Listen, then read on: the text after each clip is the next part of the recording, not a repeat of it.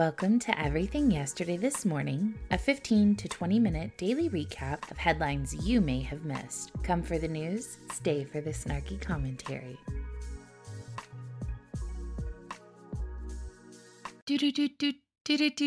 Good morning and welcome to Friday's edition of Everything Yesterday This Morning. I am your host, literally Heather. I apologize for the late drop this morning. I had to, well, I didn't have to, I had the pleasure of joining my son for muffins at his daycare this morning. So, um, mom's day comes first, and I got to see all of the crafts little man made for me. So, um, it was a very great morning. Um, but I do apologize that I didn't get this out beforehand. So, happy Friday. I hope you guys are prepared to celebrate the women who brought you into this world and the women who brought your children into this world in style. As always, Palmetto State Armory is the best in the game when it comes to producing freedom and putting it in the hands of as many Americans as possible for the most affordable price. Today, I'm doing something a little bit different. The link in the show description is not a specific product link. It is just a link to the daily deals that are available because honestly, I just couldn't pick one or two today. Um, I'm going to try really hard to keep this episode between 15 and 20 minutes and get back to my roots of quick episodes. Um, but you guys know me, and it's probably not going to happen. The first story has me singing, All we do is win, win, win, no matter what. Um, a federal judge in Virginia invalidated a set of federal restrictions that prohibit people under the age of 21 years old from purchasing a handgun from federally licensed firearm dealers, finding the rules violate the Second Amendment. In a 65 page decision issued Wednesday, U.S. Senior District Judge Robert Payne ruled in favor of four men who are over the age of 18 but not yet 21 and want to purchase handguns. One of the men, John Corey Frazier, attempted to buy a Glock 19X handgun from a federal firearms license dealer in May of 2022, but was denied the purchase because of his age. The four men challenged federal laws and regulations from the ATF that prohibit the sale of handguns by federally licensed dealers to prospective buyers ages 18 to 20, arguing it does not comport with the Second Amendment. In his opinion, Payne applied the framework laid out by the Supreme Court in its opinion last June for determining whether firearms rules pass constitutional muster. Under that test, from the decision in the New York v. Bruen, the government must demonstrate that gun restrictions are consistent with the nation's historical tradition of firearm regulation. Under the analytical framework established in Bruen, the government simply has not met its burden to support the finding that restrictions on the purchasing of firearms by 18 to 20 year olds is part of our nation's history and tradition, Payne wrote, later concluding that because the statutes and regulations at the center of the dispute are, quote, not consistent with our nation's history and t- tradition, they therefore cannot stand. Payne noted that other rights enshrined in the Constitution, including the First, Fourth, Fifth, Eighth, and Fourteenth Amendments, vest before the age of 21, and said no federal appellate court or the Supreme Court has squarely determined that the Second Amendment's rights vest at age 21 if the court were to were to exclude 18 to 21 year olds from the Second Amendment's protection, it would then impose limitations on the Second Amendment that do not exist with other constitutional guarantees. Payne continued The Second Amendment's protections apply to 18 to 20 year olds. By adopting the Second Amendment, the people constrained both the hands of Congress and the courts to infringe upon this right by denying ordinary, law abiding citizens of this age the full enjoyment of the right to keep and bear arms, unless the restriction is supported by the nation's history. That is what Bruen tells us. I shortly proceeded to take a bath in the tears of Everytown Law bemoaning their loss. They filed an amicus curiae saying that the federal law prohibiting federally licensed firearms dealers from selling handguns to individuals under the age of 21 is not just an essential tool for preventing gun violence, it is also entirely constitutional, said Janet Carter, senior director of issues and appeals at Everytown Law in a statement. The court's ruling will undoubtedly put lives at risk. It must be reversed. I stand by my opinion that Everytown and Moms Demand Action are domestic terrorist organizations seeking to usurp the civil liberties of every law abiding American in the name of boxed wine and gated communities, and I hope they go bankrupt when their wealthy boomer benefactors are no longer around to prop them up. Another funny story to share with y'all this morning is the new defamation lawsuit that has been levied against Fox News by Nina Jankowicz. I'm sure you remember her. She's the Mary Poppins meets Joseph Goebbels wannabe that was going to head up the governmental propaganda uh, disinformation board at the Department of Homeland Security. In the lawsuit filed Wednesday, Nina Jankowicz alleged that multiple Fox News hosts spread lies about her work, fueling an internet campaign against her that ultimately led to her resignation and the disbandment of the group. The group was created in April of 2022, but paused just three weeks later after a barrage of attacks. Jankowicz resigned, and in August, the group was shut down. Jankowicz's lawsuit focuses on three claims she says that Fox levied against her. One, that she intended to censor speech. Two, that she was fired, not that she quit. Three, that she wanted to give verified Twitter users, including herself, the power to edit others' tweets, a claim that was taken from a video clip used out of context. Several of these falsehoods stand out as especially destructive and directly contrary to available, verifiable evidence, the lawsuit says. The lawsuit also says Fox host continuously attacked Jankowicz, calling her a wicked witch, a disinformation czaress, and a lunatic, among other things. The irony is that she is suing a press organization which is protected by the First Amendment while simultaneously suggesting that she didn't intend to censor speech. Now, she's just punishing you on the back end for speech that she didn't like. The suit adds Fox's defamatory coverage has caused Jankowicz and her family immense suffering. Jankowicz has been doxxed, threatened, harassed, and even cyberstalked. Now, to be clear, I do not believe that physically showing up to a person's home should be tolerated in any way, shape, or form. However, I have seen what these people call threats and harassment. When you dilute the meaning of these things, it's hard not to see you as the girl who was a wolf wearing sheep's clothing, telling the woodsman he should have left you to eat Red Riding Hood, and now he's the bad guy.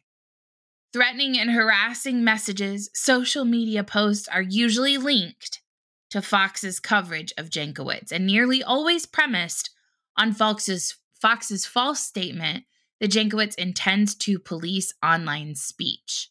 Speaking to the New York Times, Jankowicz said that Fox News used her as a punching bag, even after her resignation and the closure of the Disinformation Governance Board. It should be something it shouldn't be something we just accept, she said. The most powerful cable network in the world can attack individuals willy-nilly and not face any consequences after they ruin their lives. Hmm.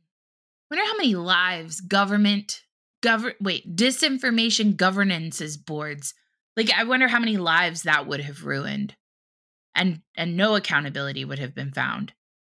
Um, it actually makes me incredibly happy that this lawsuit is happening because at the time that Jankowicz, all this took place, she was a government, US government employee. That means through discovery, it will include all documents pertaining to the Disinformation Governance Board and what its intentions were. Good luck proving that the government wasn't planning on trying to censor speech. We have seen ample evidence in the Twitter files that that is all they have wanted. Maybe don't work for authoritative agencies in the US government and pretend that you have the right to assert authority and violate civil liberties of Americans. They might push back on you. Speaking of Twitter, Elon Musk on Thursday said that he has found a new CEO to take over Twitter months after he promised to step back from the role.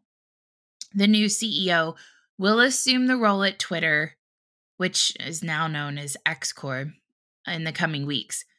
Uh, six weeks, I think. He did not provide a name. However, the Wall Street Journal has reported that Linda Yar- Yaccarino, Yaccarino, not sure how you say her name, because I never know how to say anybody's names. Um, uh, she was NBC Universal's head of advertising, and she has since resigned as of this morning. I happened to catch that tidbit before I got back home. So um, it appears that she is, in fact, the person. Uh, Musk said he will become Twitter's executive chair and chief technology officer, overseeing product, software, and system operations. Musk recently said that Twitter is now trending to break even after previously saying it was at risk of bankruptcy. Now, the company's new CEO will be tasked with trying to help turn around the struggling company and help Musk recoup some of the $44 billion he spent acquiring the platform. Even as Musk prepares to step back from the CEO role, he will likely maintain significant control over the future direction of the company. And thank God for that, because if the rumors are true, this woman has involvement with the WEF. She was big on masking and um, certainly doesn't give me confidence in this notion of a free speech platform. After taking over the company in October, Musk cleared out the C suite, dissolved the board, and became both the CEO and sole director of the platform. Uh, I spoke with a really good friend last night who's a Border Patrol agent, and I asked him if the influx coming is as bad as they say it is, and he said no, it's worse. According to him, he met with Border Patrol clinicians, and the volume of agents who are reaching out for mental health has exploded. To further illustrate how bad it is, he said that they were given an order to release as they overflow in the facilities. The higher ups are worried about riots inside the processing facilities if they go over capacity. In Brownsville, they are already full, and busing them started at midnight. Abbott has stepped in, is going to take as many as he can, and bus them to sanctuary locations like New York, D.C., Kamala Harris's house. Homeland Security Secretary Alejandro Mayorkas said it's both sad and tragic when a government official uses migrants as a pawn for political purposes. As if that's not what your administration has done for the last two and a half years. A bus of more than 30 migrants arrived Thursday at the residence of Vice President Kamala Harris's house less than 24 hours after a bus of 40 migrants arrived at the Naval Observatory. The move comes as cities throughout the U.S. are preparing to receive busloads of people at potentially record numbers due to Title 42 expiring. Title 42 allowed officials to turn away people at the border on public health grounds. The expected surge after the Title 42 ends has local leaders warning they are not equipped to welcome them and pleading with the federal government to launch a national resettlement strategy. I wonder why BlackRock purchased all that rental property. Abbott has bused more than 13,000 migrants from his state to Democratic led cities like New York, Chicago, and Washington, saying that Texas is ill prepared to handle the massive influx of migrants crossing the border. Think about the contrast of what the president just said and what you've seen Secretary, Secretary Mayorkas say when he repeatedly said the border is not open, the border is closed, Abbott said. It's nothing but a lie. The fact of the matter is the border has been open under the Biden administration, enticing people to come here illegally. Abbott said Monday that Texas was preparing, preparing to bus thousands more migrants in the coming days. Speaker McCarthy said he plans to call FBI Director Wray on Thursday after the agency rebuffed a subpoena from the House Oversight Committee for a document the GOP lawmakers claim lays out an alleged criminal scheme involving President Biden and a foreign national. McCarthy's comments come one day after Christopher Dunham, the acting assistant director of the FBI's Office of Congressional Affairs, penned a letter to the House Oversight Committee Chairman James Comer, informing him the agency would not immediately provide the document in question. One document mind you, just one document, and they are not going to provide it. As this was your first communication with the FBI seeking this information, please know the FBI is committed to beginning the constitutionally mandated accommodation process. Dunham wrote, later adding the agency would be pleased to coordinate with your staff to discuss whether, whether, meaning it's possible not, and how, because it's so hard to send one document over, we can accommodate your request without violating our law enforcement and national security oblig- obligations. Law enforcement. On Thursday morning, McCarthy called the FBI's response unacceptable. I am going to call Director Wray today because we have oversight of the FBI, and you've been doing a terrible job of it, by the way.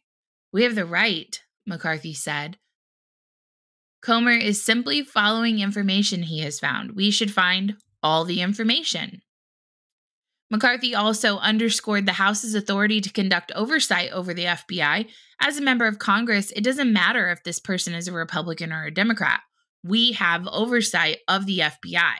If the FBI at any time thinks they can withhold information from Congress, we have a severe problem on our hands. Well, welcome to the party and no fucking shit. Comer and Senator Chuck Grassley subpoenaed the FBI last week after claiming a highly credible whistleblower informed them the FBI has an FD 1023 form in its possession that detailed an alleged scheme involving then Vice President Biden and a foreign national relating to the exchange of money for policy decisions. And to think, they keep allocating massive amounts of dollars to this overreaching, lawless criminal syndicate and expect us to be okay with it.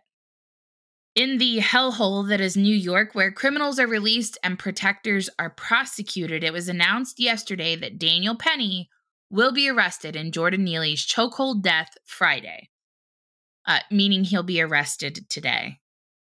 Penny will face a charge of manslaughter in the second degree. Penny is expected to surrender to police this morning. Um, he'll then be arraigned at Manhattan Criminal Court, and the court will determine whether or not to set bail. If found guilty, Penny could face up to 15 years in prison.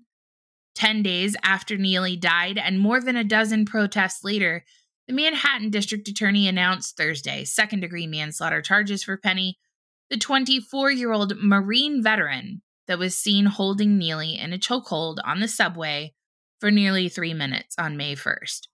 Penny was questioned by police and released without being charged. The medical, medical examiner's office later ruled Neely's death a homicide. Accountability is key to make changes, said Milton Perez with Vocal New York. We want to see this man prosecuted, said Tanisha Grant, with Parents Supporting Parents New York. Okay, Tanisha, put your five year old alone on the subway. Let me know how that works out for you as a parent, supporting parents.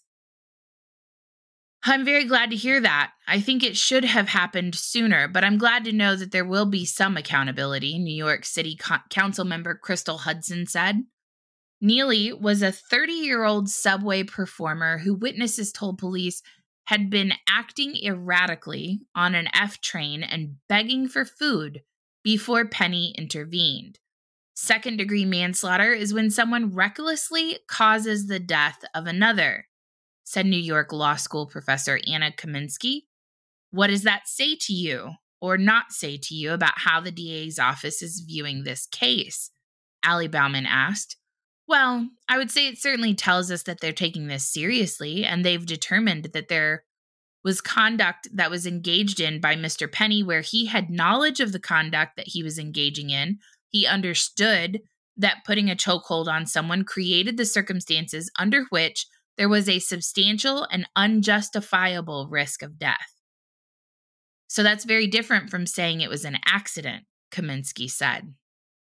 An attorney for Penny released the following statement Thursday, quote, when Mr. Penny, a decorated Marine veteran, stepped in to protect himself and his fellow New Yorkers, his well being was not assured. He risked his own life and safety for the good of his fellow passengers. The unfortunate result was the unintended and unforeseen death of Mr. Neely. We are confident that once all the facts and circumstances surrounding this tragic incident are brought to bear, Mr. Penny will be fully absolved of any wrongdoing. Homeless advocates call Penny's arrest the first step on a long road. And while Mayor Eric Adams never called for charges against Penny, he did admit that the city failed Neely.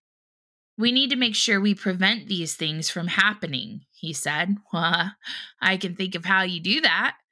It's interesting to note this charge is coming before a grand jury decision to indict, not a traditional case before a jury of your peers where you get to present a defense.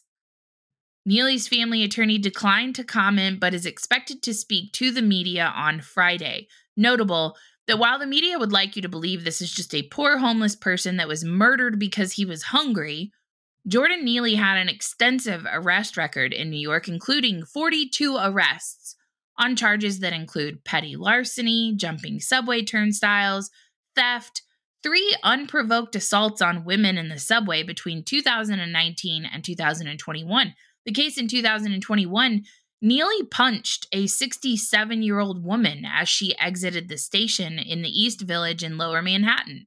The woman sustained a broken nose, a fractured orbital bone, and bruising, swelling, and substantial pain to the back of her head after she hit the ground. In the November 12th attack, according to a criminal complaint, Neely pleaded guilty to felony assault on February 9th in exchange for a 15 month alternative to incarceration program.